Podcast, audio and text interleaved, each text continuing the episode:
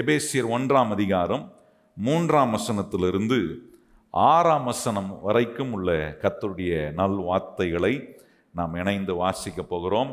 நாம் வாசிப்போமா? நம்முடைய கர்த்தராகிய இயேசு கிறிஸ்துவின் பிதாவாகிய தேவனுக்கு ஸ்தோத்திரம். அவர் கிறிஸ்துவுக்குள் உன்னதங்களில் ஆவிக்குரிய சகல ஆசீர்வாதத்தினாலும் நம்மை ஆசீர்வதித்து இருக்கிறார். தமக்கு முன்பாக நாம் அன்பில் பரிசுத்தம் உள்ளவர்களாகவும் குற்றமில்லாதவர்களுமாய் இருப்பதற்கு அவர் உலக தோற்றத்துக்கு முன்னமே கிறிஸ்துவுக்குள் நம்மை தெரிந்து கொண்டபடியே பிரியமானவருக்குள் தாம் நமக்கு தந்தருளின தன்னுடைய கிருபையின் மகிமைக்கு புகழ்ச்சியாக தம்முடைய தயவுள்ள சித்தத்தின்படியே நம்மை இயேசு கிறிஸ்துவின் மூலமாய் தமக்கு சுவீகார புத்திரராகும்படிக்கு முன் குறித்து இருக்கிறார். ஆண்டவருடைய ஆசீர்வாதம் எப்பொழுதுமே நம்முடைய வாழ்க்கையில் நமக்கு ரொம்ப அவசியமான ஒன்று. கடவுளுடைய ஆசீர்வாதம் இல்லாமல், அப்படின்னா கடவுள் ஒரு மனுஷனுக்கு பலன் கொடுக்காம, அறிவை வேலை செய்ய வைக்காம, ஆற்றலை கடவுள் மனுஷனுக்கு கொடுக்காம ஒரு காரியத்தை ஒரு மனுஷன் தேவ தயவு மூலமாக அடைவது என்பது சாத்தியமற்ற ஒன்றாய் மாறிவிடுகிறது. சாத்தியமாக கூடிய விதத்தில் காரியங்களெல்லாம் நமக்கு ஜெயமாய் முடிய வேண்டும் என்று சொன்னால் தேவ ஆசீர்வாதம் ரொம்ப முக்கியம். இந்த ஆசீர்வாதத்தை மனுக்குலத்துக்கு தேவன் கொடுப்பதுக்கு கல்வாரி சிலுவையில் இயேசு கிறிஸ்து தம்முடைய ஜீவனை விளக்கரயமாய் கொடுத்து, அவர் தம்முடைய ஜீவனை கொடுத்தது நிமித்தமாய் நம்முடைய வாழ்க்கையில் அவர் கொடுக்கும் ஆசீர்வாதத்தை நாம் எப்படி பெற்றுக்கொள்கிறோம் என்பதை தான் நம்முடைய வாழ்க்கையில் கற்றுக்கொள்ள வேண்டிய மிக முக்கியமான சத்தியம். எதையுமே அவர் கொடுக்காம நம்ம வாங்கவே முடியாது. ஆசீர்வாதத்தை அவர் நமக்கு கொடுக்கிறார். அப்போ எவ்விதத்தில் அந்த ஆசீர்வாதத்தை நம்முடைய வாழ்க்கைக்குள்ளே கொண்டு வருகிறார். இன்னைக்கு பாருங்கள், ஒரு காரியத்தை நான் உங்களுக்கு இதில் மூலமாய் சொல்ல விரும்புகிறேன். தேவன் நம்மை எல்லா ஆசீர்வாதத்தினாலும் ஆசீர்வதித்து வச்சிருக்கிறார். பக்கத்தில் பார்த்து சொல்லுங்க, தேவன் உங்களை எல்லா ஆசீர்வாதத்தினாலும் உங்களை ஆசீர்வதித்திருக்கிறார். மறுபடியும் சொல்லுங்க, பக்கத்தில் பார்த்து, தேவன் உங்களை. எத்தனை பேர் அதை நம்புறீங்க? எத்தனை பேர் அது உண்மைன்னு நினைக்கிறீங்க? ஆண்டவர் சொல்றார், நீ வந்து ஆசீர்வாதத்தை பெறாதபடிக்கு நான் உன்னை தள்ளி விடலை, சாபத்தில் இருக்கும்படி நான் உன்னை விட்டு விடலை, ஆனால் எல்லா ஆசீர்வாதத்தையும் நாம் பெறும்படி.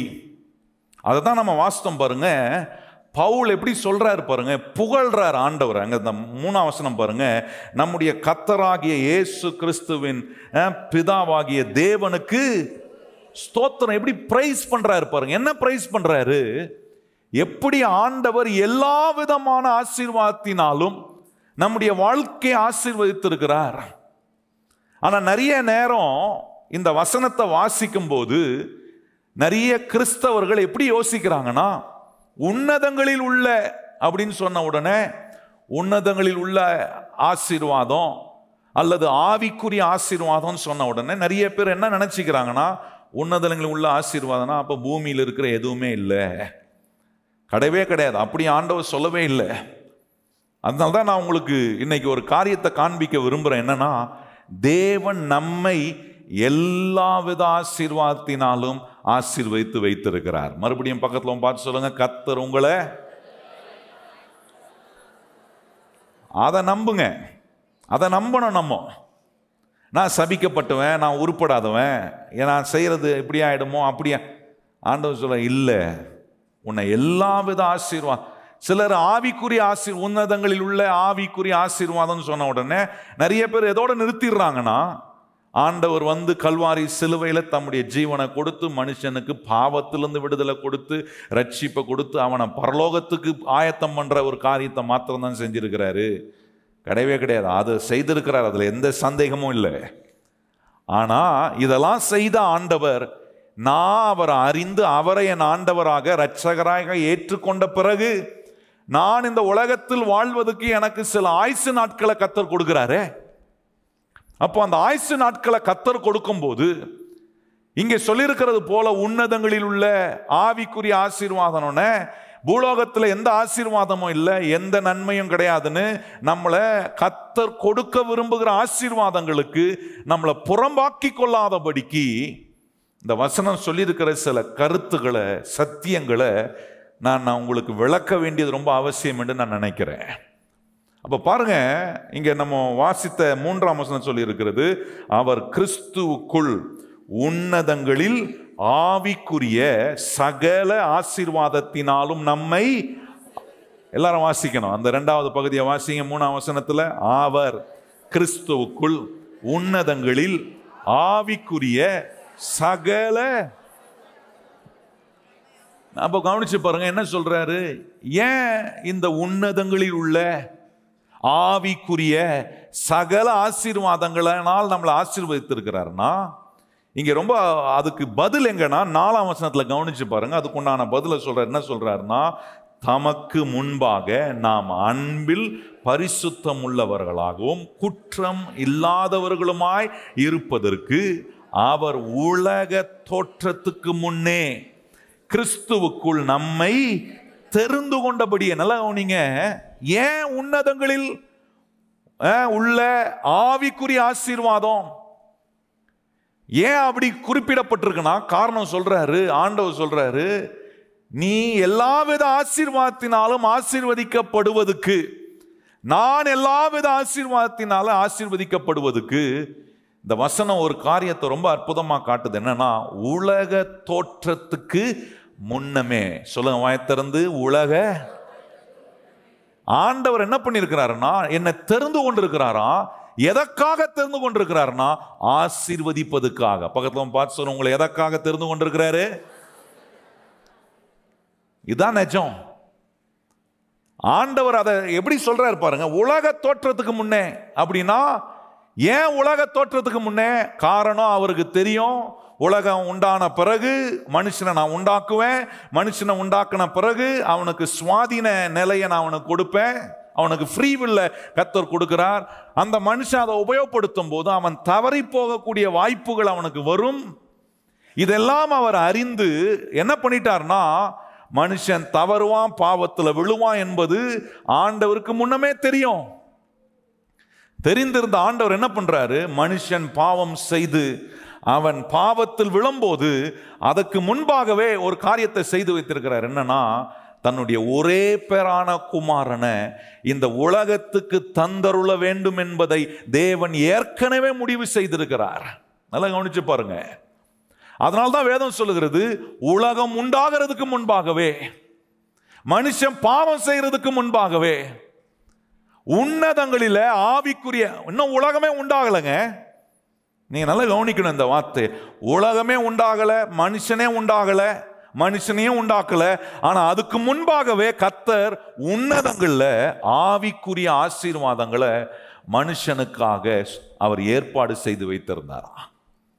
அதுதான் அவங்க பவுல் சொல்றாரு, உன்னதங்களில் உள்ள ஆவிக்குரிய ஆசீர்வாதங்களை ஆண்டவர் உலகம் உண்டாவதுக்கு முன்பாகவே, மனுஷன் பாவம் செய்து பாவத்தில் உழுவதற்கு முன்பாகவே, நல்லா நீங்க விளங்கிக்கொள்ளணும், உன்னதங்களில ஆவிக்குரிய நிலைகளில் கர்த்தர் ஆசீர்வாதத்தை ஏற்பாடு செய்து வைத்திருந்தார். பூமியை உண்டாக்கின உடனே அந்த ஆசீர்வாதத்தை, உன்னதங்களிலும் ஆவிக்குரிய ஆசீர்வாதங்களை பூமிக்குள்ள மனுஷனுக்கு கொண்டு வருகிறார். நல்லா கவனிக்கணும் அதை. அப்போ நான் சொல்கிறேன், நம்முடைய வாழ்க்கையில் ஒரு காரியத்தை நம்ம நன்னா அறிந்து கொள்ளணும். அது என்னன்னா, நான் தாயின் கருவில் உருவாவதற்கு முன்பாகவே என் மேலே கர்த்தர் ஒரு காரியத்தை ஏற்பாடு செய்து வைத்திருக்கிறார். அதற்காகவே என்னை தெரிந்து கொண்டிருக்கிறார். ஒன்று என்னன்னா, என்னை ஆசீர்வதிப்பதுக்காகவே கர்த்தர் முன்னமே தெரிந்து வைத்திருக்கிறார். பக்கத்தில் பார்த்து சொல்லுங்க, உங்களை ஆசீர்வதிப்பதுக்காகவே. அதனால என்ன சொல்லக்கூடாதுன்னா, நான் போய் இந்த குடும்பத்தில் பிறந்தனே, உன் வயிற்றுல போய் என்ன பெத்தியே, உன்னை போய் என் வயிற்றுல பெத்தனே, இந்த கதையெல்லாம் பேசக்கூடாது. ஏன்னா உங்க வயிறில் உங்க பிள்ளை உருவாவதுக்கு முன்பாகவே, உலகம் வருவதற்கு முன்பாகவே, பூமி உண்டாவதற்கு முன்பாகவே, மனுஷன் உண்டாவதற்கு முன்பாகவே உன்னதங்களில என்ன உள்ள ஆவிக்குரிய சகல ஆசீர்வாதங்களை கர்த்தர் ஏற்பாடு செய்து வைத்திருக்கிறார்னா, அப்ப அதுதான் இங்க வசனம் சொல்லுகிறது.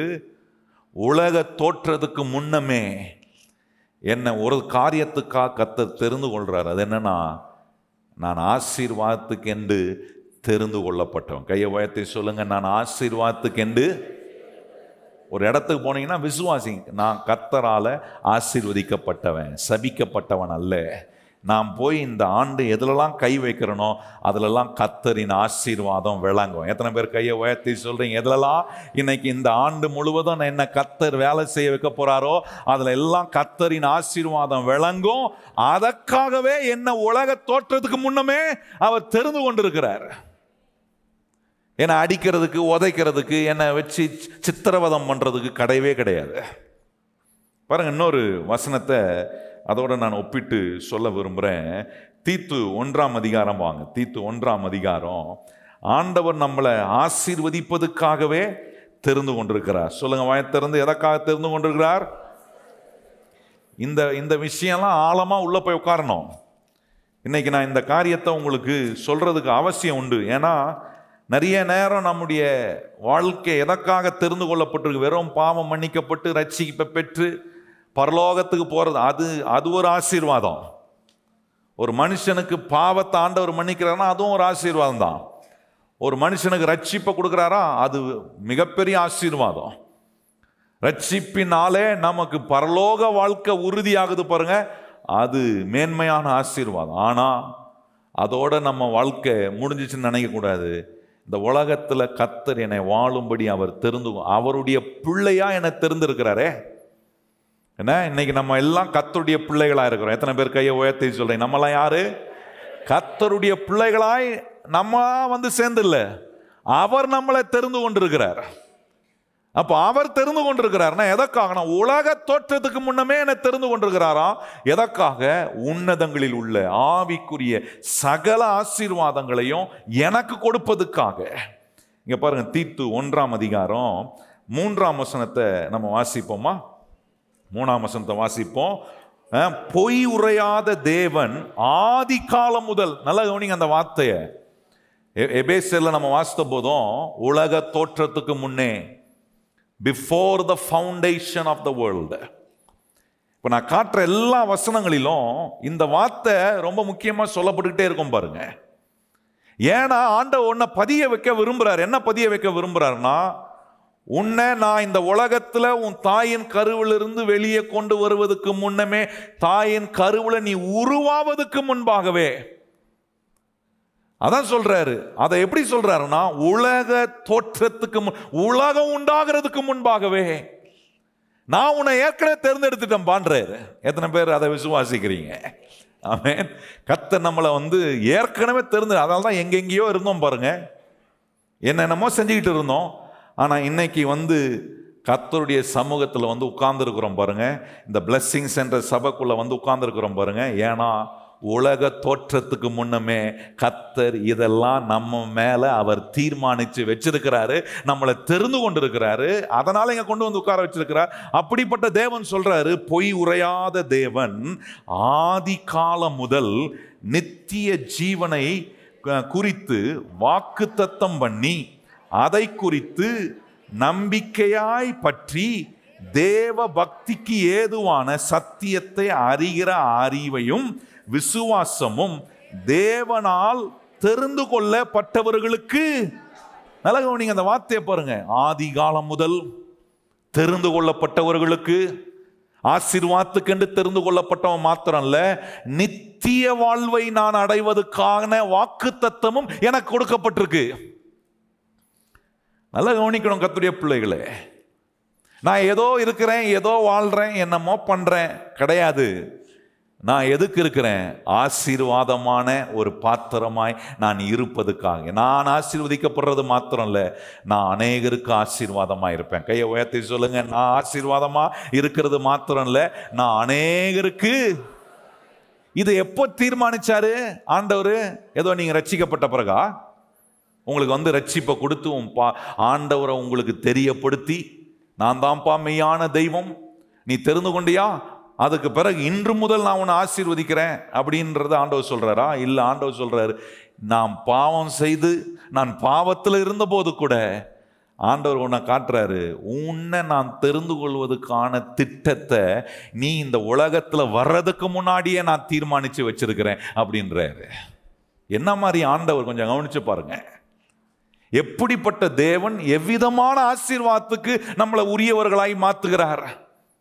நம்மளை ஒரு சூழ்நிலைக்குள்ளே போகும்போது அற்பமானவர்களாக பார்த்து நம்மளை விட்டுறக்கூடாது. நம்முடைய குடும்பம், நம்முடைய சந்ததி, நம்முடைய பிள்ளைகள், நம்முடைய தலைமுறை, இதெல்லாம் எப்படி பார்க்கணும்னா, நாங்கள் எல்லாம் கர்த்தரால் தெரிந்து கொள்ளப்பட்டவர்கள். என் சந்ததி, என் பிள்ளைங்க, என் குடும்பம், நான் கர்த்தரால் தெரிந்து கொள்ளப்பட்டேன். எப்போ? ஆதிகாலம் முதல், உலக தோற்றத்துக்கு முன்னே நான் ஆசீர்வாதமாக இருப்பதற்காக உன்னதங்களில் உள்ள ஆவிக்குரிய சகல ஆசீர்வாதங்களையும் நான் பெற்று கிறிஸ்துவின் மூலமாய். ரொம்ப விசேஷம். அதுதான் ஆண்டவர் இயேசு கிறிஸ்து என்ன செய்கிறாரு, நம்மளை தேவன் ஏற்கனவே உலக தோற்றத்துக்கு முன்னாடி தேவன் ஏற்பாடு செய்து வைத்த அந்த ஆசீர்வாதத்துக்கு நம்மளை கொண்டு போய் இணைப்பதுக்கு இயேசு கிறிஸ்து நம்மளை தெரிந்து கொண்டு நம்முடைய பாவத்தை மன்னித்து நமக்கு ரட்சிப்பை கொடுத்து இன்றைக்கு தேவ சமூகத்தில் வந்து உட்கார்ந்து ஆண்டுடைய வார்த்தையை கேட்டுட்டு இருக்கிறோம் பாருங்க. ஆண்டவர் சொல்கிறார், நான் உன்னை தெரிந்து கொண்டிருக்கிறேன். எதுக்கு? உன்னை ஆசீர்வதிப்பதுக்காக. இன்னொன்று சொல்கிறார், எதற்காக உன்னை தெரிந்து கொண்டிருக்கிற? ஆதிகாலம் முதல் ஆண்டவர் சொல் நித்திய ஜீவனை பற்றி கொள்ளும்படி. இன்னொரு இடத்துல சொல்கிறார் பாருங்க, இந்த வார்த்தையெல்லாம் வரும். இப்போ நான் சொல்கிற வார்த்தையை நீங்கள் கவனிக்கணும். எதுனா, ஆதிகாலம் முதல், உலக தோற்றத்துக்கு முன்னமே. ஏன்னா இதெல்லாமே அந்த வார்த்தையை பொருள்படுத்துகிற ஒன்று. எபிரேயர் நான்காம் அதிகாரம் வாங்க. எபிரேயர் நான்காம் அதிகாரம் இங்கேயும் பாருங்கள், ஆண்டவர் என்ன சொல்கிறார் பாருங்கள். ஒரு சில வசனங்களை நம்ம வாசிப்போமா?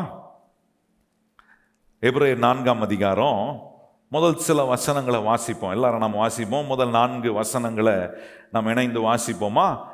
ஆனபடினாலே அவருடைய இளைப்பாறுதல் பிரவேசிப்பதுக்கு ஏதுவான வாக்குத்தத்தம் நமக்கு உண்டாயிருக்க, உங்களில் ஒருவனும் அதை அடையாமல் பின்வாங்கி போன போவானாக காணப்படாதபடிக்கு பயந்திருக்க. இங்க என்ன சொல்றாரு எபிரேயர் ஆசிரியர்? சொல்றாரு, ஒன்னத்துல பின்வாங்கிடாத. கர்த்தர் உனக்காக உன்னை ஆசீர்வாதத்துக்காக தெரிந்து கொண்டிருக்கிறார் பாரு, அந்த ஆசீர்வாதத்தை அடையாம பின்வாங்கிடாதன்றாரு. நல்லா கவனிக்கணும். அது இங்கே இந்த எபிரேயர் ஆசிரியர் ரொம்ப அற்புதமாக கர்த்தருடைய வார்த்தையை பதியும் போது எப்படி பதிக்கிறாரு? ஒன்றுத்தில் பின் வாங்கிடாத. ரட்சிக்கப்பட்டிருக்கிறேன், நான் வந்து என்ன கர்த்தருடைய பிள்ளையாக மாறி இருக்கிறேன். மாறி இருக்கிற எனக்கு இன்னொன்றும் தெரியணும். உலகம் தோற்றத்துக்கு முன்பாகவே என்னை ஆசீர்வாதத்துக்காகவே கர்த்தர் தெரிந்து கொண்டிருக்கிறார்.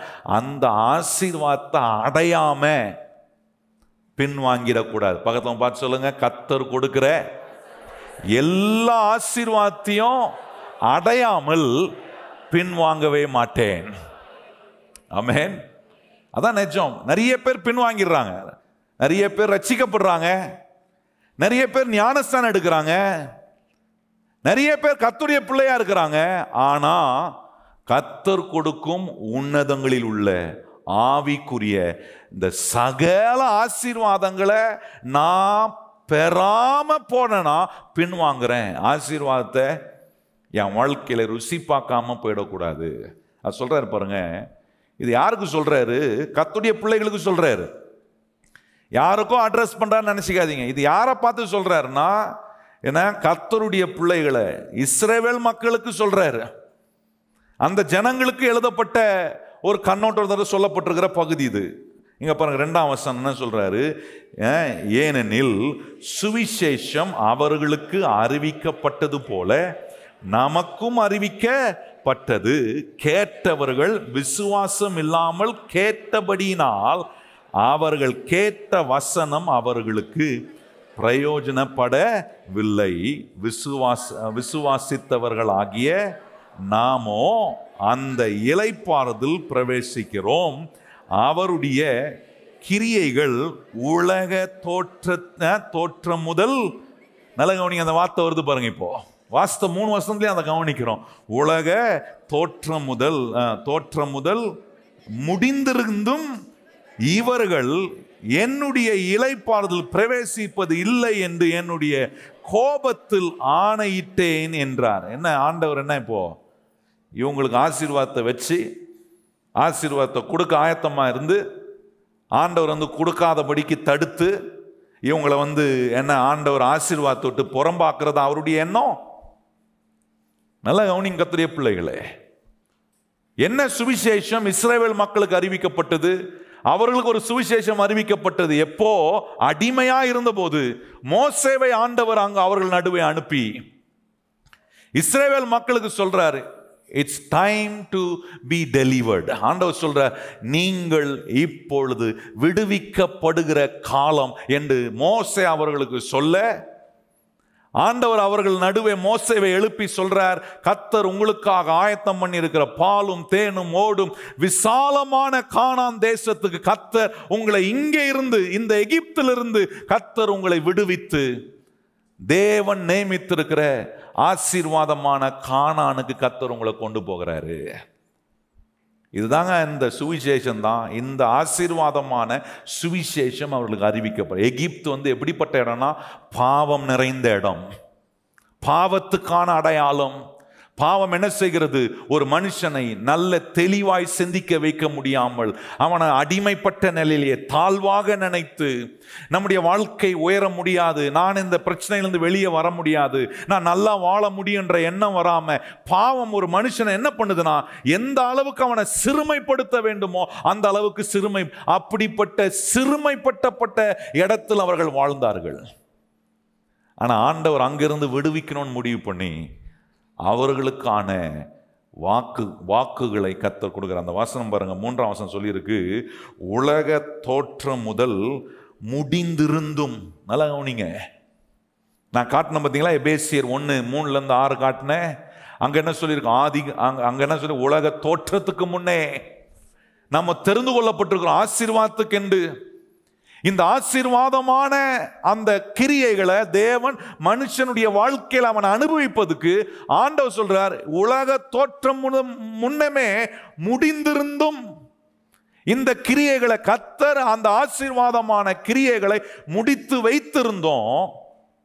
இந்த இஸ்ரவேல் பிள்ளைகள், கர்த்தருடைய பிள்ளைகள், அந்த இளைப்பாறுதலுக்குள்ள அவர்கள் பிரவேசிக்கலையா? ஆண்டவர் அவங்கள அடிமைப்படுத்தணுன்றதுக்காக, ஆண்டவர் அவங்கள அடிக்கணும் சித்திரவடுத்தப்படுத்தணும் கிடையாது. அவர்கள் விசுவாசிக்கலை, அவர்கள் கீழ்ப்படியலை, தேவன் சொன்னதை அவர்களுடைய வாழ்க்கையில் ஏற்றுக்கொள்ளலை. கர்த்தர் அவர்களுக்காக ஏற்கனவே எல்லா கிரியைகளையும் முடித்து வைத்திருக்கிறாரே, அதை அவங்க நம்மளை காணான கர்த்தர் ஏற்படுத்தி வைத்திருக்கிறார் என்று கர்த்தரை நம்பி அவர்கள் ஆரம்பித்த அவங்களுடைய பிரயாணத்தில் எத்தனை முறை முறுமுறுத்து யோசித்து பாருங்க. மோசேவுக்கு எதிராக எவ்வளவோ காரியங்களை செய்து கடைசியில் கவனிச்சு பாருங்க, அந்த முதல் சந்ததி ஆகிய இஸ்ரவேல் மக்கள் கானானுக்குள் பிரவேசிக்க முடியாமல் வனாந்தரத்திலே அவர்கள் மாண்டு போனார்களே, அதுக்கு காரணம் ஆண்டவரா? ஆனா ஆண்டவர் சொல்றாரு, உலக தோற்றம் முதலே நான் உங்களுக்கான ஆசீர்வாதமான கிரியைகளை நான் முடித்திருந்தும். இந்த மூன்றாம் வசனத்தில் அந்த வார்த்தை ரொம்ப முக்கியம். உலக தோற்றத்துக்கு முன்னமே ஆசீர்வாதமான எல்லா தேவன் நம்முடைய வாழ்க்கையில் என்னென்னலாம் அவர் கொடுக்கணுமோ, என்னென்ன கிரியைகளெல்லாம் நம்முடைய வாழ்க்கையில் ஆண்டவர் உண்டாக்கணுமோ, என்னென்ன எல்லா ஆசீர்வாதங்களையும் கர்த்தர் நம்ம கொடுக்கணுமோ, இதெல்லாம் கர்த்தர் ஏற்கனவே முடித்திருந்தும். வசனம் சொல்லுகிறது, அவர்கள் அந்த தேவன் முடித்திருந்த அந்த இளைப்பாறுதலுக்குள்ள அவர்கள் பிரவேசிக்கலை. இன்றைக்கு நமக்கு ஆண்டவர் எச்சரிப்பாய் இந்த வசனங்களை சொல்றதுக்கு காரணம், ஆண்டவர் என்னை தெரிந்து கொண்டிருக்கிறார். என்ன ஆண்டவர் உலக தோற்றத்துக்கு முன்னமே கர்த்தர் என்னை தெரிந்து கொண்டிருக்கிறார். கையை உயர்த்தி சொல்லுங்க, உலக தோற்றத்துக்கு முன்னமே என்ன கர்த்தர் தெரிந்து. எதற்காக? எல்லா தேவ ஆசீர்வாதத்தினால நான் என் வாழ்க்கையை நிரப்பிக் கொள்வதற்காக. எல்லா ஆசீர்வாதம், ஆவிக்குரிய ஆசீர்வாதம், உலக பிரகாரமான ஆசீர்வாதம், எல்லா விதமான தெய்வீக ஸ்பாபங்கள், தேவனுடைய எல்லா ஆசீர்வாதம் போது அதில் எல்லா அம்சங்களும் இருக்கும். எதுவுமே விடப்பட்டதாக இருக்காது, விடப்பட்டது ஒன்றுமே இருக்காது. கர்த்தருடைய ஆசீர்வாதம், இப்படிப்பட்ட தேவனுடைய ஆசீர்வாதம் நமக்காக தேவன் உலக தோற்றத்துக்கு முன்னமே முடித்திருந்தும் இன்னும் அந்த தேவ ஆசீர்வாதத்தை நான் அனுபவிக்க முடியாதபடிக்கு இருக்கிறேன்னா எனக்கு என்ன தெரியல, நான் தேவன் என்ன உலக தோற்றத்துக்கு முன்னமே என்னை அவர் தெரிந்து கொண்டிருக்கிறார். என்ன தேவை வரட்டும், என்ன பிரச்சனை வரட்டும், கர்த்தரின் ஆசீர்வாதம் எனக்கு வேலை செய்யும். கையை உயர்த்தி சொல்லுங்க, என்ன பிரச்சனை என்ன சவால்கள் நீங்க சந்திக்க வேண்டியதா இருந்தாலும் கர்த்தரின் ஆசீர்வாதம் உங்களுக்கு வேலை செய்யும். ஏன் வேலை செய்தனா, உலக தோற்றத்துக்கு முன்னமே ஆசீர்வாதத்துக்காக நான் தெரிந்து கொள்ளப்பட்டேன். நித்திய வாழ்வும் எனக்கு உண்டு என்பதுக்காக ஆண்டவர் அந்த வாக்கு தத்தங்களையும் கொடுத்திருக்கிறார். இப்போ சொல்றாரு, உலக தோற்றத்துக்கு முன்னமே அதற்குண்டான எல்லா கிரியைகளையும் கர்த்தர் முடித்து வைத்திருந்தோம். இதை நான் அனுபவிக்கிறேன்னா, இதை நான் உபயோகப்படுத்துறேன்னா, ஒவ்வொரு ஊழியக்காரருடைய விருப்பமும் என்னவா இருக்கும்னா, சபைக்கு வருகிற ஒவ்வொரு மக்களும் கர்த்தர் வைத்திருக்கும் எல்லா ஆசீர்வாதங்களையும் எல்லா மக்களும் அனுபவிக்க வேண்டும் என்கிற வாஞ்சையோடு தான் எல்லா ஊழியர்களும் பிரசங்கம் பண்ணுகிறோம். நான் எதுக்கு பிரசங்கம் பண்ணுறேன் வாரம் வாரம்? ஏன்னா கர்த்தர் உன்னை அடிப்பார், உதைப்பார், ஏன்னா நீ உருப்பட மாட்ட, நீ தேற மாட்டேன், இது சொல்கிறதுக்கு ஒரு பிரசங்கியார் தேவையான்னு கேட்குறேன். கர்த்தர் எப்படிப்பட்டவர்? உலக தோற்றத்துக்கு முன்னமே உங்களை ஆசீர்வதிப்பதுக்காக உங்களை அவருக்குள்ளே தெரிந்து வச்சிருக்கிறார் என்கிற இந்த விஷயங்களை எடுத்து சொல்லணுங்க. நல்லா கவனிங்கள், உங்கள் எல்லாரையும் ஆவிக்குரிய வாழ்க்கையில் நடத்துவதும் எனக்கு ரொம்ப முக்கியம். நீங்கள் எல்லாரும் ஆண்டவருடைய கட்டளைகளை நிறைவேற்றணுன்றதும் எனக்கு ரொம்ப முக்கியம். எல்லாரும் ஞானஸ்தானம் எடுக்கணுன்றது என்னுடைய விருப்பம். எல்லா எல்லா நன்மைகளையும் நமக்கு ஆண்டவர் கொடுக்கணும், உங்களுக்கு இருக்கணுன்றது ஒரு ஊழியக்காரனுடைய விருப்பம். ஆண்டவருக்கு ஊழியக்காரன் கொடுத்திருக்கிற பொறுப்பு என்ன?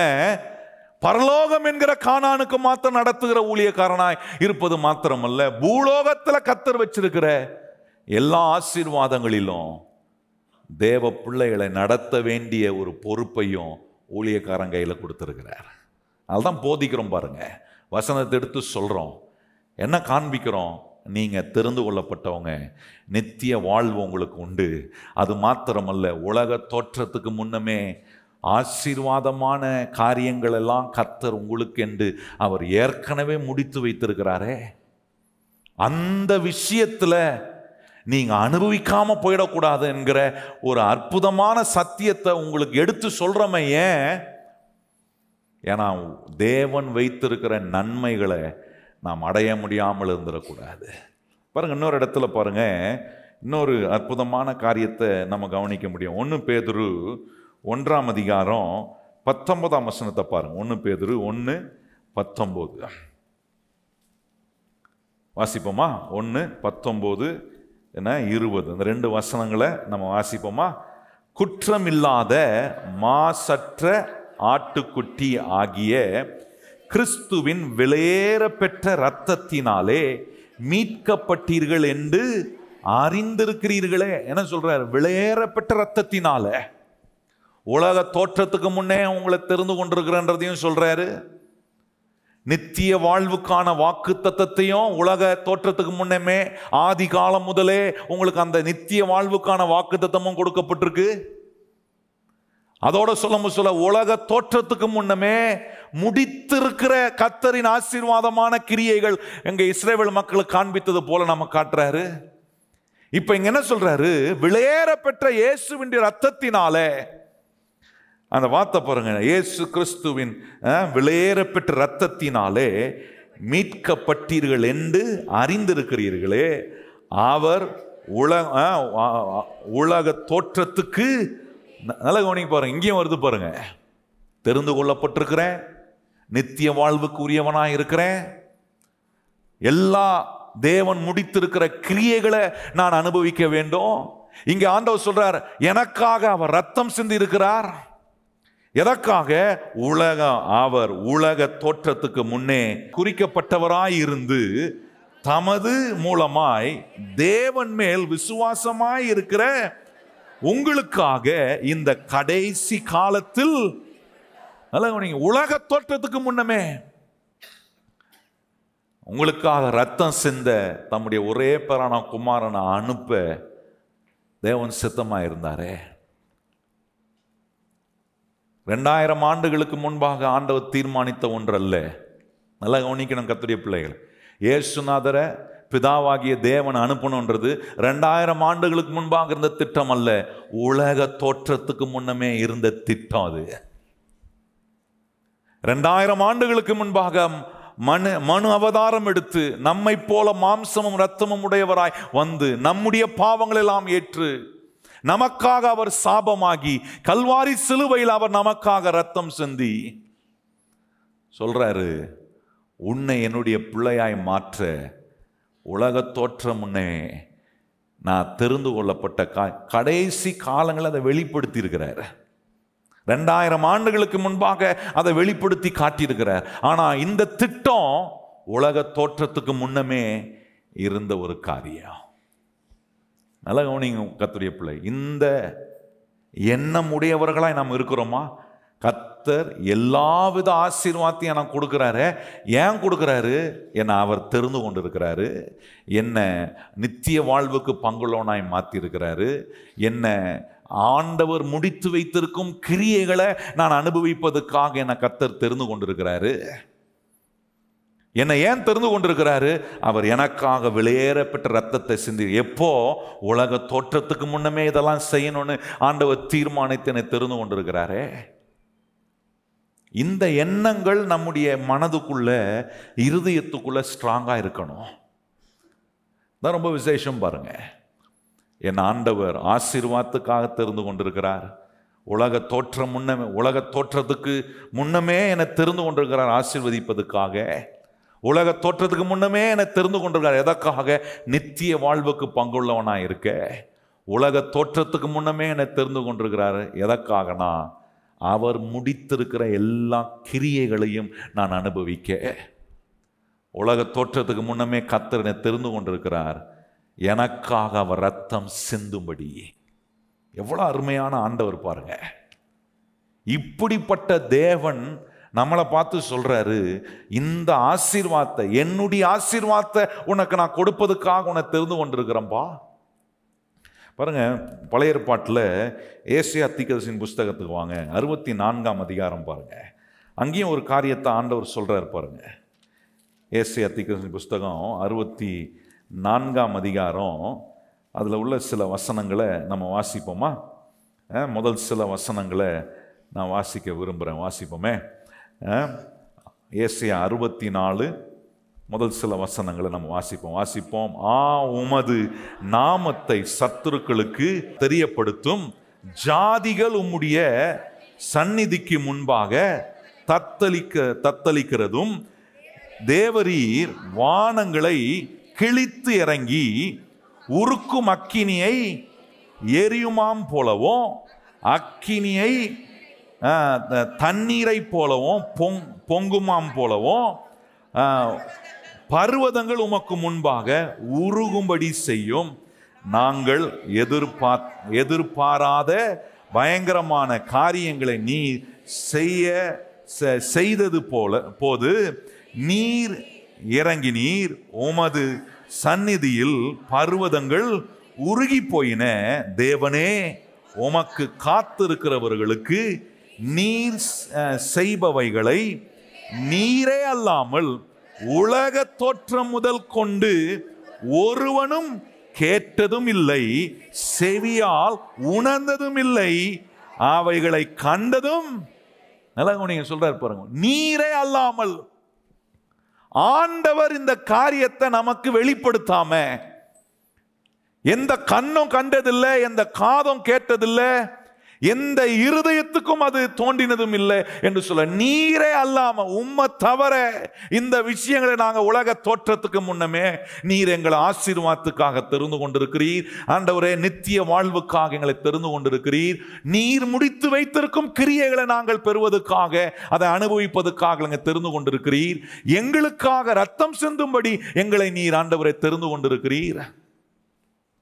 இதெல்லாம் சொல்றாரு. இதெல்லாம் நீரே அல்லாம வேற யாரும் அதை எங்களுக்கு தெரியப்படுத்தவே முடியாது. அதனால கர்த்தருடைய பிள்ளைகளே, இந்த யோசனைகள் நம்முடைய மனதை நிரப்பி இருக்கா? ஏன் இதை சொல்றேன்னா, இந்த யோசனைகள் நம்முடைய மனதை நிரப்பி இல்லைன்னா பிசாசு எல்லா விதமான சாபத்தையும் குறையும் நம்ம வாழ்க்கையில் எல்லா விதமான என எல்லா எதிர்மறையான காரியங்களை நிரப்பும் போது ஒரு காரியம் நடக்கலைன்னா ஆட்டோமேட்டிக்காக டிஸ்கரேஜ் ஆகிடுவேன். ஒரு காரியத்துக்குள்ளே போகும்போது சவால்கள் தடைகள் வரும்போது ஒன்று எனக்கு தெரியணும், இல்லை என்னை உலக தோற்றத்துக்கு முன்னாகிடவே கர்த்தர் அவர் என்னை ஆசீர்வாதத்துக்காக தேவன் தெரு தோத்து போகிறதுக்காக தெரிந்து கொள்ளலை, நான் வெக்கப்பட்டு போகிறதுக்காக தேவன் என்னை தெரு அதற்காக அவர் எனக்கு ஆண்ட உலக தோற்றத்துக்கு முன்னாடி எனக்காக ரத்தம் சிந்தலை. இதெல்லாம் பாருங்க, இந்த அறிவு நமக்கு வரணும்.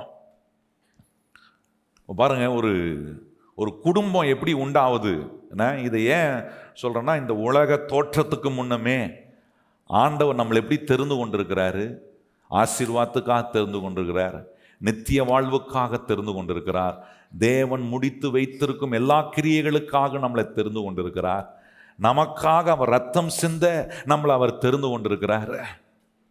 இதெல்லாம் எனக்கு தெரிலன்னு வைங்களேன், நிறைய விஷயங்களில் நான் சோர்ந்து போயிடுவேன், முன்னேறி செல்ல முடியாது. ஒரு குடும்பம் எப்படி உருவாகுதுன்றதை கொஞ்சம் யோசித்து பாருங்கள்.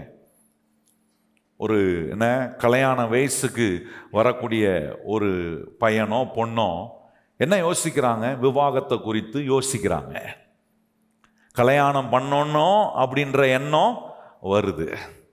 ஏன்னா நமக்கெல்லாம் அப்படி தான் வந்திருக்கும். கல்யாணம் ஆனவங்களுக்கு கேட்குறேன், என்ன சும்மா இருந்தோம் பாஸ்டர், என்ன சும்மா கல்யாணம் பண்ணி விட்டாங்க, அந்த கதைலாம் சொல்லக்கூடாது. ஏன்னா கல்யாணத்தை குறித்த விவாகம் பண்ணோன்ற எண்ணம் வந்திருக்கும். அப்படி எண்ணம் வரலன்னா யாராவது உங்களுக்கு அந்த எண்ணத்தை உண்டாக்கி விட்டுருப்பாங்க. கரெக்டா இல்லையா? என்னப்பா கல்யாணம் வயசாயிருச்சு இன்னும் கல்யாணம் பண்ணாமல் இருக்கிறியா? என்ன கல்யாணம் வயசாயிருச்சு இன்னும் கல்யாணம் பண்ணாமல் இருக்கிற, எப்போ கல்யாணம் பண்ணலான்னு இருக்கிற? அந்த எண்ணம் வரலன்னா கூறோம் யாராவது ஒருத்தர் என்ன பண்ணுறாங்க, எண்ணத்தை உண்டாக்குனாங்களா இல்லையா? என்ன உங்களெல்லாம் பார்த்தா என்னமோ கல்யாணம் பற்றி உங்களுக்கு தெரியாத மாதிரியும், என்னமோ இது ஏதோ நான் வேறு ஏதோ வானமண்டலத்தில் உள்ள காரியங்களை பேசுகிற மாதிரி யோசிக்கிறீங்க. சிலர் யோசிக்கிறீங்க, ஏன் தான் இந்த எண்ணம் வந்துச்சோ, ஏன் தான் இவரை கல்யாணம் பண்ணணும், இதுக்கு கல்யாணம் பண்ணாமலே. இப்போ யோசித்து ஒரு பிரயோஜனம் இல்லை. ஆனால் இப்போ யோசிக்கும் போது என்ன ஒரு யோசனை இருந்திருக்கோன்றது காட்டுதுன்னா கல்யாணம் பண்ணோன்ற எண்ணம் வந்திருக்கு, அந்த யோசனை வந்திருக்கு. அந்த யோசனை வந்ததுனால தான் விவாகம் ஏற்படுத்தப்பட்டு தேவ சித்தத்தை அறிந்து கணவன் மனைவி கூடி வந்து அவர்கள் சந்தோஷமாக வாழும்போது கல்யாணம் பண்ணோன்ற எண்ணம் வந்த உடனே கல்யாணம் ஆகுது. கல்யாணம் பண்ணி கணவன் மனைவியாக வாழும்போது இப்போ கணவன் மனைவிக்கு ஒரு எண்ணம் வருது. என்ன எண்ணம் வருதுன்னா கர்த்தர் நமக்கு ஒரு பிள்ளையை கொடுக்க மாட்டாரா, தொடர்ந்து வருது. பார்த்தீங்களா எண்ணம்? என்ன கல்யாணம் ஆகணும்னு அந்த கல்யாணத்துக்கு உண்டான எண்ணம் வருது, கல்யாணம் ஆகுது. கல்யாணம் ஆன பிறகு கணவன் மனைவி ஆன உடனே அடுத்தது இன்னொரு எண்ணம் வருது. என்ன எண்ணம் வருது? என்ன கர்த்தர் நமக்கு ஒரு பிள்ளையை கொடுக்க மாட்டாரா? அப்படியே உங்களுக்கு எண்ணம் வரலன்னு வச்சுங்க, நம்ம ஊரில் ஒரு பழக்கம் இருக்கும் பாருங்க, கல்யாணமான நச்சு பண்ணுவாங்க. பார்த்துருக்கீங்களா கல்யாணமானவங்கள? ஏதாவது நல்ல விஷயம் இருக்கா, இனிப்பு இருக்கா, என்ன கேட்டு கேட்டு. எனக்கு ஞாபகம் இருக்குது, கல்யாணம் ஆன உடனே என்ன என்னை வந்து ரெண்டு மூணு பேர் ரொம்ப விசுவாசிங்க, என்ன நம்ம மேலே உள்ள அன்புனால கேட்டாங்க, பாஸ்டர் ஏதாவது இனிப்பு இருக்கா, ஆ என் வீட்டில் நிறைய இனிப்பு இருக்குது, வாங்க எடுத்து கொடுக்குறேன் சாப்பிடுங்க அப்படின்னு. இப்படி அப்படி எண்ணங்களை ஒன்று நமக்கு கணவன் மனைவியாக இருக்கிற உங்களுக்கு அந்த எண்ணம் வரும். அப்படியே எண்ணம் இல்லாமல் இருந்தாக்குறோம் அதுக்குன்னு கிளம்பி வந்துடுவாங்க நிறைய பேர், எண்ணத்தை உண்டாக்குறதுக்கு, என்ன அந்த மாதிரி சொல்கிறதுக்கு. இதுக்குன்னே வீடு தேறி திரியிறவங்க நிறைய பேர் இருப்பாங்க. என்ன இன்னும் ஏதோ பூச்சி புழு உருவாவலையா? ஆமாம், உருவாயிருக்கு. மண்ணை நோண்டிங்கன்னா நிறையா பூச்சி புழு இருக்கும், பார்த்துக்குங்கன்னு சொல்லுங்கள் அவங்களுக்கெல்லாம். எதையாவது எதுக்கு சொல்கிறேன், கல்யாணம் ஆகணுன்ற எண்ணம் வந்த உடனே கல்யாணம் பண்ணுறாங்க. கல்யாணம் ஆகி கணவன் மனைவி ஆன உடனே ஒரு பிள்ளை ஆட்டோமேட்டிக்காக வருது பாருங்கள். அந்த எண்ணம் அந்த எண்ணம் வந்த உடனே அந்த பிள்ளைக்கு என்ன செய்கிறாங்க பெற்றோர்? அந்த பிள்ளைக்கு உண்டான ஆயத்தங்கள்லாம் செய்கிறாங்க. கவனிச்சு பாருங்க, இது எதுக்கு சொல்ல வரேன், ஒரு கல்யாணம் ஆகணுன்ற ஒரு எண்ணம் கல்யாணம் ஆகிற வயசு உள்ள ஒரு பையனுக்கு வந்த உடனே இவ்வளோ காரியங்களை ஒரு மனுஷன் தான் குடும்பத்துக்காக, தான் என்ன கல்யாணம் பண்ண போகிற மனைவிக்காக, கணவருக்காக, அவங்க சேர்ந்து வாழ போகிற குடும்ப அமைப்புக்காக, அவர்கள் மூலமாய் உண்டாக போகிற சந்ததிக்காக, இந்த அழிந்து போகிற மாம்சத்தில் இருக்கிற இந்த கொஞ்சம் அறிவை வச்சு இவ்வளோ நம்ம யோசிக்க முடியும்னா, நான் சொல்கிறேன், வானத்தையும் பூமியும் படைத்த கர்த்தர் உங்களையும் என்னையும் அவருடைய சாயலில் படைத்து வைத்திருக்கிற கர்த்தர் நம்மளை ஆசீர்வதிக்கணுன்ற எண்ணத்தை நம்மளை உண்டாக்கின பிறகாக கொண்டு வந்திருப்பாரு. கொஞ்சம் யோசித்து பாருங்கள். நம்மளை இந்த பூலோகத்தில் கொண்டு வந்துட்டு நீங்கள் கஷ்டப்படுறத பார்த்துட்டு, ஆ கஷ்டப்படுறாப்பா என் பிள்ளை, அழுது புலம்புறாப்பா. சிலர் நினைச்சுக்கிறாங்க ஆசீர்வாதத்தை கத்துக்கிட்டு வந்து வாங்குறதுக்கு அழுது புலம்பி கெஞ்சி கூத்தாடி ஏதாவது பண்ணி ஆண்டவர்கிட்ட வாங்க. ஆண்டவர் சொல்றாரு, இல்லை இல்லை, அதனுடைய வழியை புரிஞ்சுக்கணும். தேவன் நம்மளை ஆசீர்வதிக்கிற வழியை புரிந்து கொண்டோம். நான் நான் சொல்றேன் கர்த்தருடைய பிள்ளைகளே, தேவ ஆசீர்வாதம் நம்முடைய வாழ்க்கைக்குள்ள வருவதுக்கும், அந்த ஆசீர்வாதத்தை நாம் அடைந்து வாழ்வதுக்கும், தேவன் வைத்திருக்கும் அந்த ஆசீர்வாதத்துக்குள்ள, அந்த இளைப்பாறுதலுக்குள்ள நாம் பிரவேசிப்பதும் எனக்கு பிரச்சனையா இருக்காது. இதெல்லாம் புரிந்து கொள்ளாதனால தான் நிறைய நேரம் போய் மண்டையை முட்டிக்கிட்டு, ஏன் ஆண்டவரே என்னை ஆசீர்வதிக்க மாட்டேன், எனக்கு ஏன் ஆண்டவரே வழி திறக்க மாட்டுது அப்படி கேட்கறத காட்டிலும், ஆண்டவரே உம்முடைய வசனம் சொல்லி இருக்கிறதே, உலக தோற்றத்துக்கு முன்னமே உன்னதங்களில் உள்ள ஆவிக்குரிய சகல ஆசீர்வாதத்தினாலும் என்னை நீர் ஆசீர்வதித்திருக்கிறீன்னு சொல்லியிருக்கேன். ஆண்டவரே, சாதாரண மனுஷனாகிய எனக்கே என் குடும்பத்தை குறித்து, என் பிள்ளைகளுக்காக செய்யணுன்ற எண்ணம் இதெல்லாம் வந்த பிறகுதான் வருது. நீங்க கவனிச்சு பாருங்க, சிலருக்கெல்லாம் வந்து என்னென்னா கல்யாணம் பண்ணணும், அப்புறம் பிள்ளைய பெற்றுக்கணும், அப்புறம் பிள்ளைக்கு செய்ய வேண்டிய காரியங்கள்லாம் பிள்ளை வந்த பிறகு தான் வருது. சிலருக்கு தான் கொஞ்சம் அட்வான்ஸாக யோசிக்கிறாங்க. ரொம்ப அட்வான்ஸாக யோசிக்கிறவங்க என்ன பண்ணுவாங்கன்னா, கல்யாணத்துக்கு முன்னாடியே கொஞ்சம் காசுலாம் சேர்த்து வைப்பாங்க. கல்யாணத்துக்கு அப்புறம் சேர்ந்து வாழ்வதற்கான திட்டம்லாம் போடுவாங்க. பிள்ளை வருவதற்கு முன்பாகவே கர்த்தர் ஒரு பிள்ளைய அவங்களுக்கு கொடுப்பதுக்கு முன்பாகவே அந்த பிள்ளைக்கு வேண்டிய எல்லா காரியங்களையும் நிறைய ஆயத்தம் பண்ணுவாங்க. எவ்வளோ அட்வான்ஸாக நம்ம திங்க் பண்ணுறவங்களா இருந்தாலும், நான் சொல்கிறேன், நமக்காக ஒருத்தர் யோசித்து வச்சிருக்கிறார் பாருங்க. அவரை நான் மிஞ்ச என் வாழ்க்கையில் இடமே இல்லை. ஏன்னா என்னை காட்டிலும் சிறப்பாய் யோசிக்கிற அற்புதமான கர்த்தர் அவர் தீர்மானித்திருக்கிறார். என்ன தீர்மானித்திருக்கிறார்னா, உலக தோற்றத்துக்கு முன்னமே நான் எல்லாவித ஆசீர்வாதத்தினாலும் ஆசீர்வதிக்கப்பட வேண்டும் என்று என் தேவன் தீர்மானித்திருக்கார். பக்கத்தில் உங்க பார்த்து சொல்லுங்க, நீங்களும் நானும் எல்லாவித ஆசீர்வாதத்தினாலும் நாம் ஆசீர்வதிக்கப்பட வேண்டும் என்று நம்முடைய ராஜாதி ராஜா தீர்மானித்திருக்கிறார். ஆமேன். நான் சொல்றது உங்களுக்கு புரிஞ்சிச்சா? நீங்களே இவ்வளவு தீர்மானிக்க முடியும்னா உங்க குடும்பத்துக்காக, கல்யாணம் ஆக போதுன்னா எவ்வளவு யோசிக்கிறீங்க, கல்யாணமான பிறகு கணவன் மனைவி சேர்ந்து வாழும்போது எவ்வளவு யோசிக்கிறீங்க, உங்களுக்கு ஒரு பிள்ளை வரப்போதுன்னா அந்த பிள்ளைக்கு நீங்க எவ்வளவு யோசிக்கிறீங்க. நான் சொல்றேன், நம்மனாலேயே இவ்வளவு யோசிக்க முடியும்னா, நம்மளை இந்த உலகத்துக்கு கொண்டு வருவதற்கு முன்பாகவே நம்மளை கொண்டு வந்திருக்கிற கர்த்தர் எவ்வளவு யோசிச்சிருப்பாருன்றத கொஞ்சம் யோசித்து பார்த்து அந்த சிந்தனைக்குள்ள வாங்க. பிசாசு நிறைய பேருக்கு இந்த எண்ணத்தையே கொடுக்கறது இல்லை. என்ன சொல்றான், நீ சாபம் உள்ள, நீ நீ எதை கை வச்சாலும் உருப்படாது, ஏதோ சாபம் இருக்கு, ஏதோ தீட்டு இருக்கு, நீ அதை பண்ணணும், இதை செய்யணும். நீங்க சொல்லணும், இல்லை, எல்லா தீட்டும் சாபமும் என்னுடைய வாழ்க்கையை விட்டு நீங்கி போகுது. ஏன்னா என்னைக்கு இயேசு என்னுடைய ஆண்டவராக மாறினாரோ, அவர் உள்ளே வந்து எனக்கு ஒன்றை காட்டுறார். என்ன காட்டுறாருன்னா, இப்போ நீ ஆசீர்வதிக்கப்பட்டவன் இல்லைப்பா, உலக தோற்றத்துக்கு முன்னமே நான் உன்னை தெரிந்து கொண்டிருக்கனால்தான் இன்னைக்கு நீ ரட்சிக்கப்பட்டிருக்கிற. நல்லா கவனிங்க, இன்னைக்கு நான் சர்ச்சைக்குள்ள இருக்கிறேன் ஏன்னா அதை இன்னைக்கு நான் புரிஞ்சுக்கிட்டேன், இன்னைக்கு நான் விளங்கி இருக்கிறேன். அதனால நான் இன்னைக்கு தான் ஆசீர்வதிக்கப்பட்டவன் இல்லை, நான் உலக தோற்றத்துக்கு முன்னமே என் தேவனால ஆசீர்வதிக்கப்பட்டவன். கையை உயர்த்தி சொல்லுங்க, உலக தோற்றத்துக்கு முன்னமே நான் தேவனால.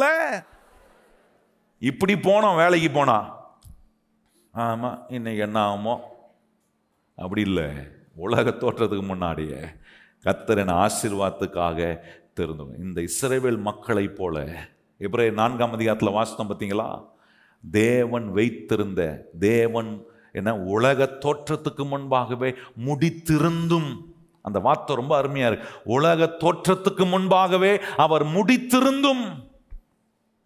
நான் சொல்றேன் இன்னைக்கு நமக்கு தெரியணும், எனக்கான ஆசீர்வாதத்தை தேவன் உலக தோற்றத்துக்கு முன்னமே அவர் முடித்து வைத்திருக்கிறார். அதை நான் அடையாம பின்வாங்கிடக்கூடாது, அதை நான் ருசி பார்க்காம என் வாழ்க்கையில நான் இருந்துடக்கூடாது. அதற்காக கர்த்தர் தெரிந்து கொண்டிருக்கிறாரு. இந்த தேவன் எவ்வளோ அற்புதமா என்ன குறித்து சிந்திச்சிருக்கிறாரு. அதனால் நான் சொல்கிறேன், இந்த தேவன் நமக்கு கொடுக்குற ஆசீர்வாதம், உலக தோற்றத்துக்கு முன்பாகவே தேவன் தீர்மானித்து கொடுக்க விரும்புகிற இந்த ஆசீர்வாதம் இருக்குது பாருங்கள், நம்ம ஒரு நாளும் இழந்து போகவே மாட்டோம். ஏன் இழந்து போக மாட்டோம்னா, இந்த எல்லா ஆசீர்வாதமும் கிறிஸ்து இயேசுவுக்குள்ள பத்திரமா இருக்கு. அந்த இயேசுவுக்குள்ள நீங்களும் நானும் பத்திரமா இருக்கிறதுனால இந்த ஆசீர்வாதம் இழந்து போகிறதுக்கு வாய்ப்பே கிடையாது. ஆதாம ஆண்டவர் உண்டாக்கி இந்த ஆசீர்வாதத்தெல்லாம் ஏற்கனவே வச்சு உலகத்தை உண்டாக்கி கொண்டு வந்து அவனை ஏதன் தோட்டத்தில் விட்டார் பாருங்க, ஆசீர்வாதமான ஏதன் தோட்டத்துக்குள்ள கொண்டு வந்து விட்டாரு.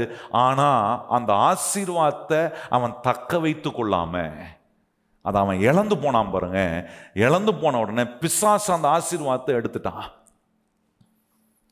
ஆனால் ஆண்டவர் இயேசு பாருங்க நமக்காக திருப்பியும் வந்து அந்த ஆசீர்வாதத்தை எந்த ஆதாம் இழந்தானோ ரெண்டாம் ஆதாமாய் ரோமர்ல வாசிக்க ரொம்ப அருமையா சொல்லி இருக்கு, எந்த ஆதாம் தேவன் கொடுத்த ஆசீர்வாதத்தை இழந்தானோ ரெண்டாம் ஆதாமாய் இயேசு கிறிஸ்து வந்து அந்த ஆசீர்வாதத்தெல்லாம் பிசாசு கையிலிருந்து உருவி எல்லா அதிகாரங்களையும் வல்லமைகளையும் துரைத்தனங்களையும் அவனுடைய கையிலிருந்து உரித்து உருவி ஆண்டவர் மறுபடியும் கிறிஸ்துவின் மூலமாய் நமக்கு எல்லா ஆசீர்வாதத்தையும் கொடுத்தார். அதனாலதான் சொல்றேன், கிறிஸ்துவுக்குள்ள நமக்கு தேவன் வைத்திருக்கிற இந்த ஆசீர்வாதங்களை நான் விளங்கி கொள்ளும் போது இனி இந்த ஆசீர்வாதத்தை நான் இழக்கிறதுக்கு வாய்ப்பே இல்லை, தொலைப்பதுக்கும் வாய்ப்பு இல்லை. ஆதாம் முதல் ஆதாம் தொலைத்தது போல நான் தொலைச்சிட்ட ஆண்டவரேன்னு சொல்ல வேண்டியதில்லை, இயேசுவே என்று அவரிடத்தில் வந்தா மறுபடியும் நம்மளை அவர் ஆசீர்வதிக்க வல்லவராய் இருக்கிறார் என்பதை அறிந்து கொள்ளணும். ஏன்னா இன்னொரு முறை இன்னொரு ஆதாம் வர வேண்டியதில்லை, இன்னொரு முறை வந்து ஆண்டவர் ஆசீர்வாதத்தை பிசாசு கையிலிருந்து பிடுங்க வேண்டியதில்லை. ஏற்கனவே பிசாசின் கையிலிருந்து ஆசீர்வாதத்தெல்லாம் ஆண்டவர் இயேசு கிறிஸ்து அவர் ஏற்கனவே பெற்று விட்டார். இப்போ நான் இந்த சத்தியத்தின் வெளிச்சத்தில் கிறிஸ்து இப்போ எனக்குள்ள இருக்கிறார். யார் இரண்டாம் ஆதாமாய் வந்தாரோ கிறிஸ்து என்னும் அந்த இரண்டாம் ஆதாமாய் வந்த இயேசு கிறிஸ்து எல்லா ஆசீர்வாதங்களையும் பிசாசு கையிலிருந்து வாங்கி இப்போ அவர் எல்லா ஆசீர்வாதங்களையும் அவருக்குள்ள வச்சிருக்கிறார். அவருக்குள்ள வச்சிருக்கிறது மாத்திரம் இல்லை, என்னையும் கொண்டு போய் அவருக்குள்ள வச்சிருக்கிறார்.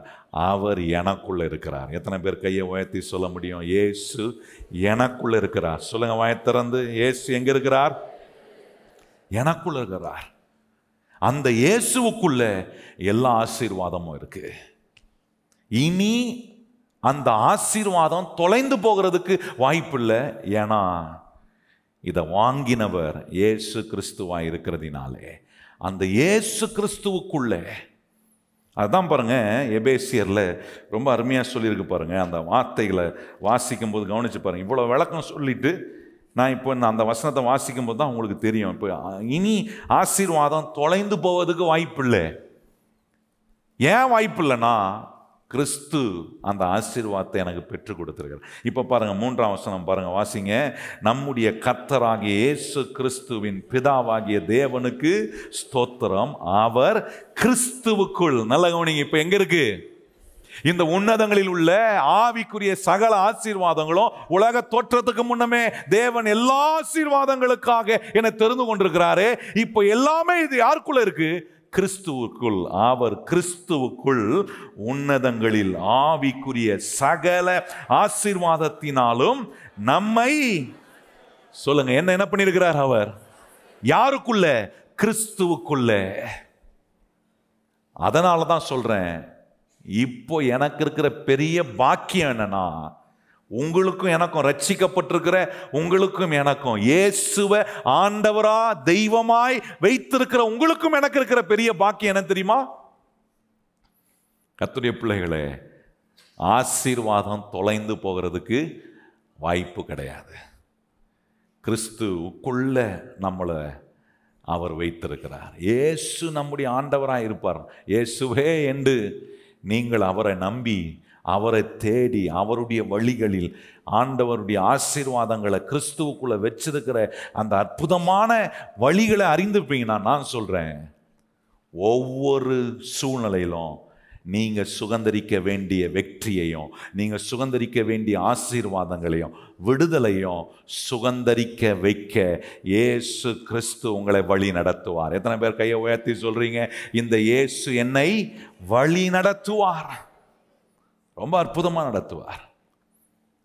முதல் ஆதாம் இழந்து போனா ரெண்டாம் ஆதாம் வந்து எல்லாத்தையும் மறுபடியும் நமக்கு பெற்று கொடுத்திருக்கிறார். அவர் யார்? கிறிஸ்து. அந்த கிறிஸ்துவுக்குள்ள நம்ம இருப்போனா அதாங்க விசேஷம்.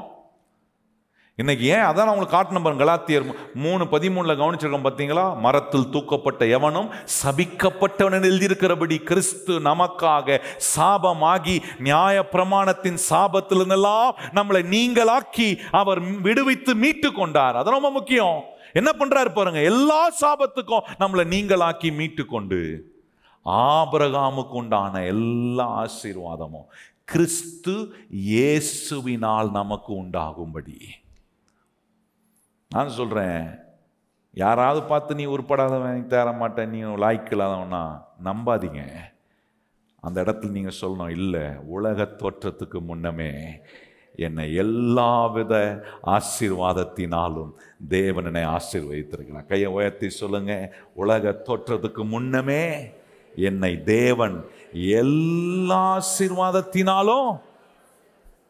வேலைக்கு போகும்போது, வீட்டில் இருக்கும்போது, பிள்ளைகளை பார்க்கும்போது இப்படி சொல்லணும், நீ என் வயிற்றில் உருவாகிறதுக்கு முன்னாடியே கர்த்தர் உன்னை மேலே ஆசீர்வாதத்தை வச்சிட்டாரு. உன்னை போய் பெற்றேன், என் வயிற்றில் வந்து பெற்றேன், நான் அந்த மாதிரி புலம்புறதெல்லாம் நிறுத்துங்க. பிள்ளைகளை ஆசீர்வதிக்கும் போது எப்படி ஆசீர்வதிங்கன்னா சொல்லுங்கள் வாயை திறந்து, உலக தோற்றத்துக்கு முன்னமே கர்த்தர் என் பிள்ளைகளை ஆசீர்வதித்திருக்கிறார். உங்கள் பிள்ளைகளுக்கு நீங்கள் இவ்வளோ செய்ய முடியும்னா, நான் சொல்கிறேன், உங்கள் பிள்ளைகளுடைய நல் வாழ்வுக்காக ஒரு பெற்றோர் இவ்வளோ முயற்சி எடுக்க முடியும்னா, நான் சொல்கிறேன், நம்ம எல்லாருக்கும் தகப்பனாக இருக்கிற நம்முடைய பரலோக பிதா எவ்வளோ அருமையாக செய்வார். கொஞ்சம் யோசிச்சு பாருங்க. சொல்கிற அருமையாக செஞ்சுருக்கிறார். என்ன பண்ணிருக்காரு தெரியுமா? இனி என் பிள்ளைங்க ஆசீர்வாதத்தை தொலைக்காதபடிக்கு உன்னை பண்ணிட்டார். என்ன பண்ணார்னா, அவர் தம்முடைய ஒரே பேரான குமாரனை அனுப்பி அவர் மூலமா ஒன்றை செஞ்சிட்டார். இப்போ என்னன்னா, ஆசீர்வாதத்தை உன்னதங்களில் உள்ள ஆவிக்குரிய சகல ஆசீர்வாதங்களையும் வச்சு இப்போ சொல்றாரு, இனி நீ ஆசீர்வாதத்தை தொலைக்க வாய்ப்பு இல்லை. ஏன்னா இயேசு உன்னுடைய ஆண்டவராக இருக்கிறார். இயேசு எனக்குள்ள வரும்போது, நமக்குள்ள இயேசு இருக்கும்போது ஒன்று அவர் ஞாபகப்படுத்திக்கிட்டே இருப்பார். என்ன ஞாபகப்படுத்துவார் தெரியுமா? நீ ஆசீர்வாதத்துக்காக தெரிந்து கொள்ளப்பட்டவன், நித்திய வாழ்வுக்காக தெரிந்து கொள்ளப்பட்டவன், உலக தோற்றத்துக்கு முன்னமே முடித்திருக்கிற எல்லா கிரியைகளுக்காக உன்னை கர்த்தர் தெரிந்து கொண்டிருக்கிறாரு. இதற்காகவே ஆண்டவர் உலக தோற்றத்துக்கு முன்பாகவே தம்முடைய ஒரே பேரான குமாரனை சிலுவையில் மரிக்கவும் ரத்தம் சிந்தவும் அவர் தம்மை ஒப்பு கொடுத்தார். இதெல்லாத்தையும் ஆண்டவர் இயேசு கிறிஸ்து நமக்குள்ளிருந்து ஞாபகப்படுத்தி நம்மளை உற்சாகப்படுத்துவார். பாருங்கள், ஒரு வசனத்தை வைத்து நான் இன்னைக்கு முடிக்கிறேன், அதை நான் தொடர விரும்புகிறேன். அறுபத்தி ஆறாம் சங்கீதம், அறுபத்தி ஆறாம் சங்கீதம் வாங்க, அறுபத்தி ஆறாம் சங்கீதத்தில் ஒரு அற்புதமான வசனம் பாருங்கள். ஏன்னா இது அநேக முறை நம்ம கேட்டிருக்கிறோம். ஆனால் இதை மறுபடியும் நான் சொல்லி அதை கொஞ்சம் சற்று விளக்க விரும்புகிறேன். ஏன்னா அறுபத்தி ஆறாம் சங்கீதம் பனிரெண்டாம் வசனம் வாசிப்போமா எல்லாரும்? மனுஷரை எங்கள் தலைமேல் ஏறி போக பண்ணினி, தீயையும் தண்ணீரையும் கடந்து வந்தோம், செழிப்பான இடத்தில் எங்களை கொண்டு வந்து.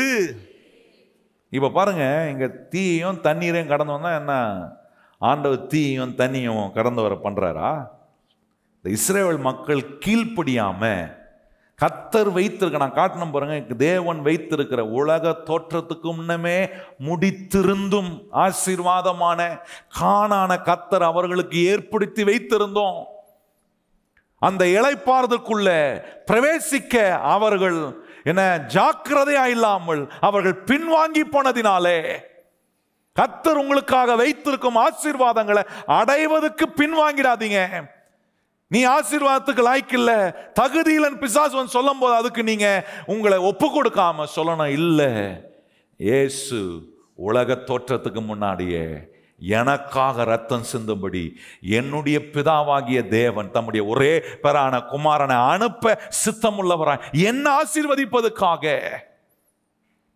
இங்கே சொல்றாங்க இஸ்ரவேல் மக்கள், நாங்கள் தீயும் தண்ணீரையும் கடந்து வந்தோம். காரணம், அப்படிப்பட்ட சவால்கள் அவர்களை சந்தித்த போதும் ஆண்டவர் பாருங்க அவர்களை விடலை. என்ன பண்றாருன்னா, கடந்து வரும் அந்த பிரச்சனைக்கு பிறகு, அந்த தடைக்கு பிறகு, அந்த போராட்டத்துக்கு பிறகு அங்கே ஒன்று செய்கிறாரு, ஒரு காரியத்தை அவர்களை சொல்ல வைக்கிறார். என்னன்னா, செழிப்பான இடத்தில் எங்களை கொண்டு வந்து வெட்டி. அந்த வார்த்தை அப்படி இருக்கு பார்த்தீங்களா, என்ன போட்டிருக்கு பார்த்தீங்களா? செழிப்பான இடத்தில் எங்களை கொண்டு வந்து. ஆண்டவர் அவங்களை எங்க கொண்டு வந்து விடுறாரு சொல்லுங்க. கர்த்தர் உங்களை எங்க கொண்டு போய் விடுவாரு? தீயும் தண்ணியிலையும் மாட்டிட்டு இருக்கிறீங்களா? பிரச்சனையும் ஏன்னா போராட்டங்களும் தேவைகளும் நெருக்குகிற ஒரு நேரம் நேரம் சூழ்நிலைகள் இருக்கா? பயப்படாதீங்க, உங்களோடு இருக்கிற கர்த்தர் உங்களை செழிப்பான இடத்தில் கொண்டு வந்து கண்டிப்பா அங்க விடுவார். எத்தனை பேர் விசுவாசிக்கிறீங்க? உங்களை உலக தோற்றத்துக்கு முன்னமே ஆசீர்வதிக்கணும் தீர்மானித்த ஆண்டவர் கண்டிப்பா கொண்டு வந்து ஒரு இடத்துல விடுவார். அது என்ன இடம்? செழிப்பான. கையை உயர்த்தி சொல்லுங்க, கர்த்தர் செழிப்பான. அதை எப்படி சொல்லாமே, நல்ல விளைவுகளை நல்ல இடத்துல நல்ல பலன்ல.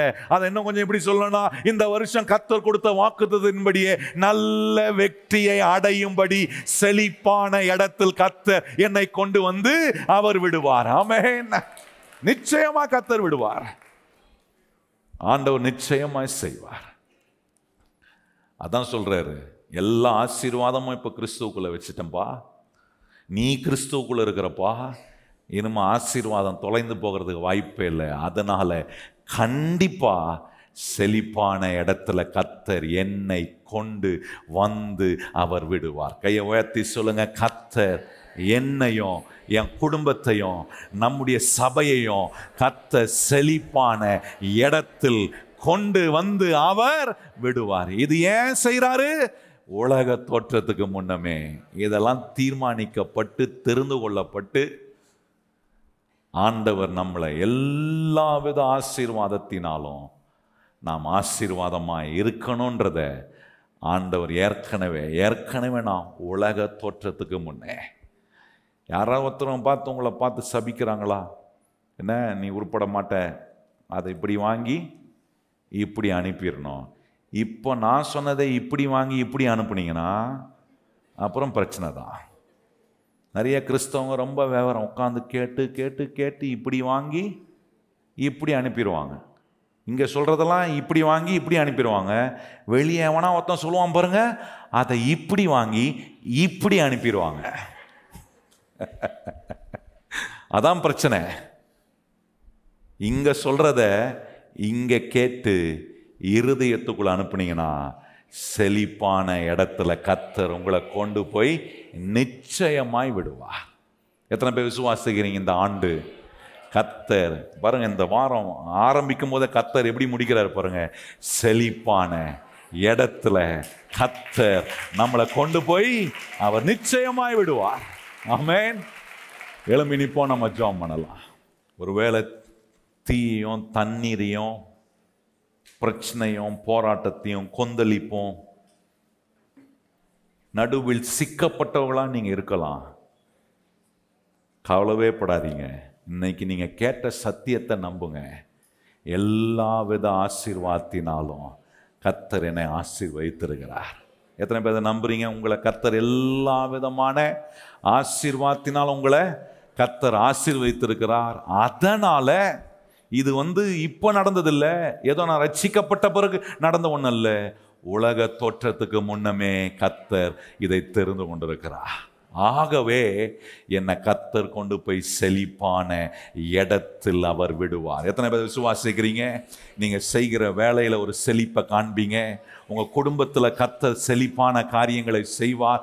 நல்ல காரியங்களெல்லாம் உங்களுக்கு இந்த ஆண்டு கர்த்தர் நடப்பித்து தருவார். எதெல்லாம் தடைப்பட்டு போயிருக்கோ அதிலெல்லாம் கர்த்தர் சகல நல்ல காரியங்களை கர்த்தர் உங்களுக்கு செய்ய அவர் வல்லவராக இருக்கிறார். அதனால தான் ஆண்டவர் சொல்றார், உலக தோற்றத்துக்கு முன்னமே ஆண்டவர் தேவனுக்குள்ளே உன்னதங்களில் உள்ள ஆவிக்குரிய சகல ஆசீர்வாதத்தினாலும் நம்மை அவர் ஆசீர்வதித்திருக்கிறார். அன்பின் தேவனே, இந்த காலை நேரத்தில் உம்முடைய பிள்ளைகளாகிய எங்களுக்கு நீ சொன்ன வார்த்தை எவ்வளோ நிஜமானது. இந்த நிஜத்தில் நாங்கள் வாழ்கிறோமா அல்லது இந்த நிஜத்தை விட்டு நாங்கள் வழுகி போகிறோமா என்பதை நீர் ஆண்டவரே எங்களுக்கு நீர் இந்த காலைவழி சொன்ன வசனத்தின் மூலமாக நாங்கள் சிந்தித்து இங்கே கேட்டதெல்லாம் எங்கள் இருதயத்துக்குள்ளே அனுப்பி நாங்கள் போகிற இடத்துலலாம் நாங்கள் கை வைத்து செய்கிற எல்லா காரியங்களிலும் உன்னை மாத்திரம் நாங்கள் யோசிக்கணும் ஆண்டவரே. உலக தோற்றத்துக்கு முன்னமே கர்த்தர் என்ன தெரிந்து கொண்டிருக்கிறார். எதற்காக? எல்லாவித ஆசீர்வாதத்தினால நான் வாழும்படி கர்த்தர் என்ன தெரிந்து கொண்டிருக்கிறார் என்கிற இந்த நம்பிக்கை வளரட்டும் ஆண்டவரே.